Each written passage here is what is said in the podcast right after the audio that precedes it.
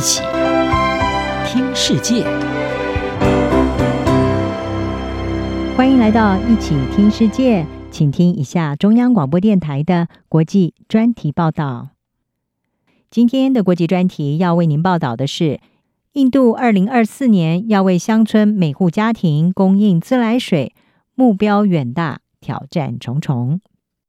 印度是世界上用水吃紧问题最严重的国家之一，乡村地区的家庭尤其为了要取得干净的用水所苦，而对此印度政府已经设下了极具雄心的目标，希望在二零二四年之前能够为全国六十万个村庄，大约有 一点九二亿个家庭提供干净的自来水。不过尽管从印度中央政府到地方省政府大力支持这个计划，却是面临了不少的挑战。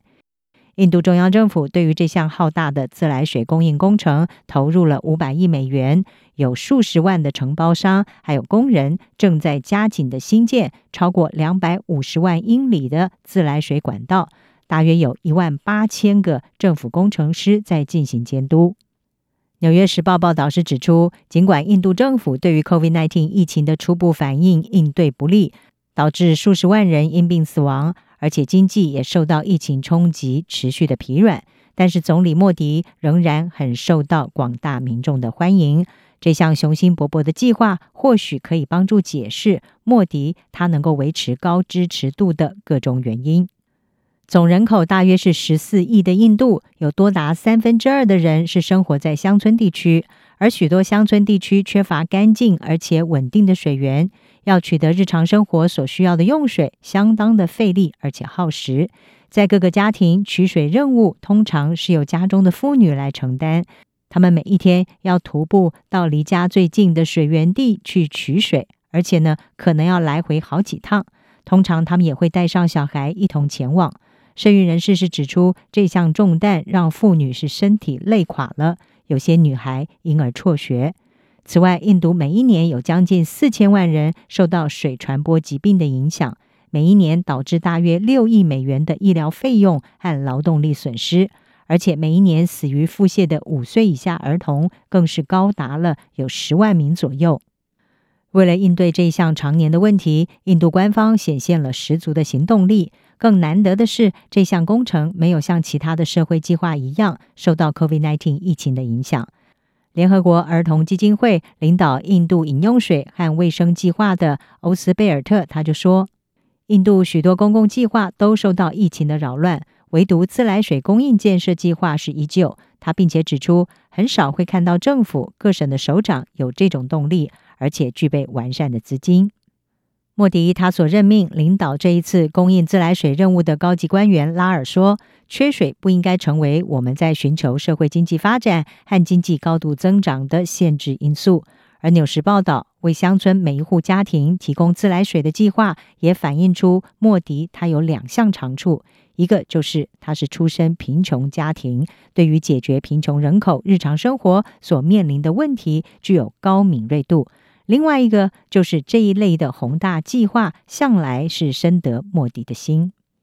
莫迪的支持根基是来自于他过去几十年努力巩固所壮大的印度教民族主义群体，他近年也越加依赖社区的基层政治势力支持。在具体施行上，这一次的计划是结合了官方、学术界和民间的参与，以寻找出最佳的实践方式。而在地的村级机构每一个月会收取少量的费用，每户大约是一美元，来作为维护资金。村民们并且接受测试水质的培训，还学习要如何的回收和再利用废水。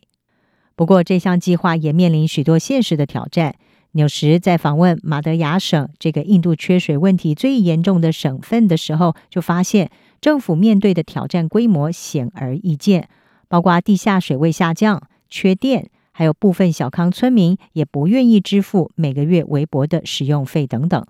在这个省的部分村庄，有村民是对政府抱持着怀疑的态度，他们指出有些管线早就已经建好了，但是不知道为什么迟迟的没有看到供给过水。而电力没有办法全天供应是另外一个问题。对于马德雅省帕纳里村这个拥有糖厂而且轮作三种作物的繁荣村庄来说，电力供应不稳是意味着每个家庭每天只有几个小时能够有源源不绝的自来水。尽管妇女们说她们现在的确可以省下许多外出取水的时间，不过呢，还是需要储备好几桶水在家里。还有，这项计划没有解决水资源耗竭的生态问题，也招致环境人士的批评。在部分地下水被过度抽取的地区，这个计划需要改从数十公里之外的水坝这些水源地来输送经过处理的水。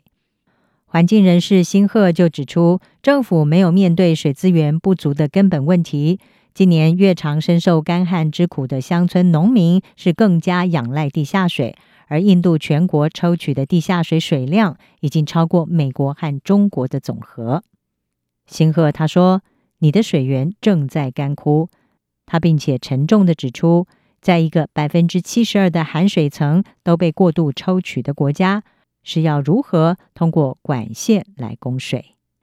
以上专题由张雅涵撰稿，海青青播报，谢谢您的收听。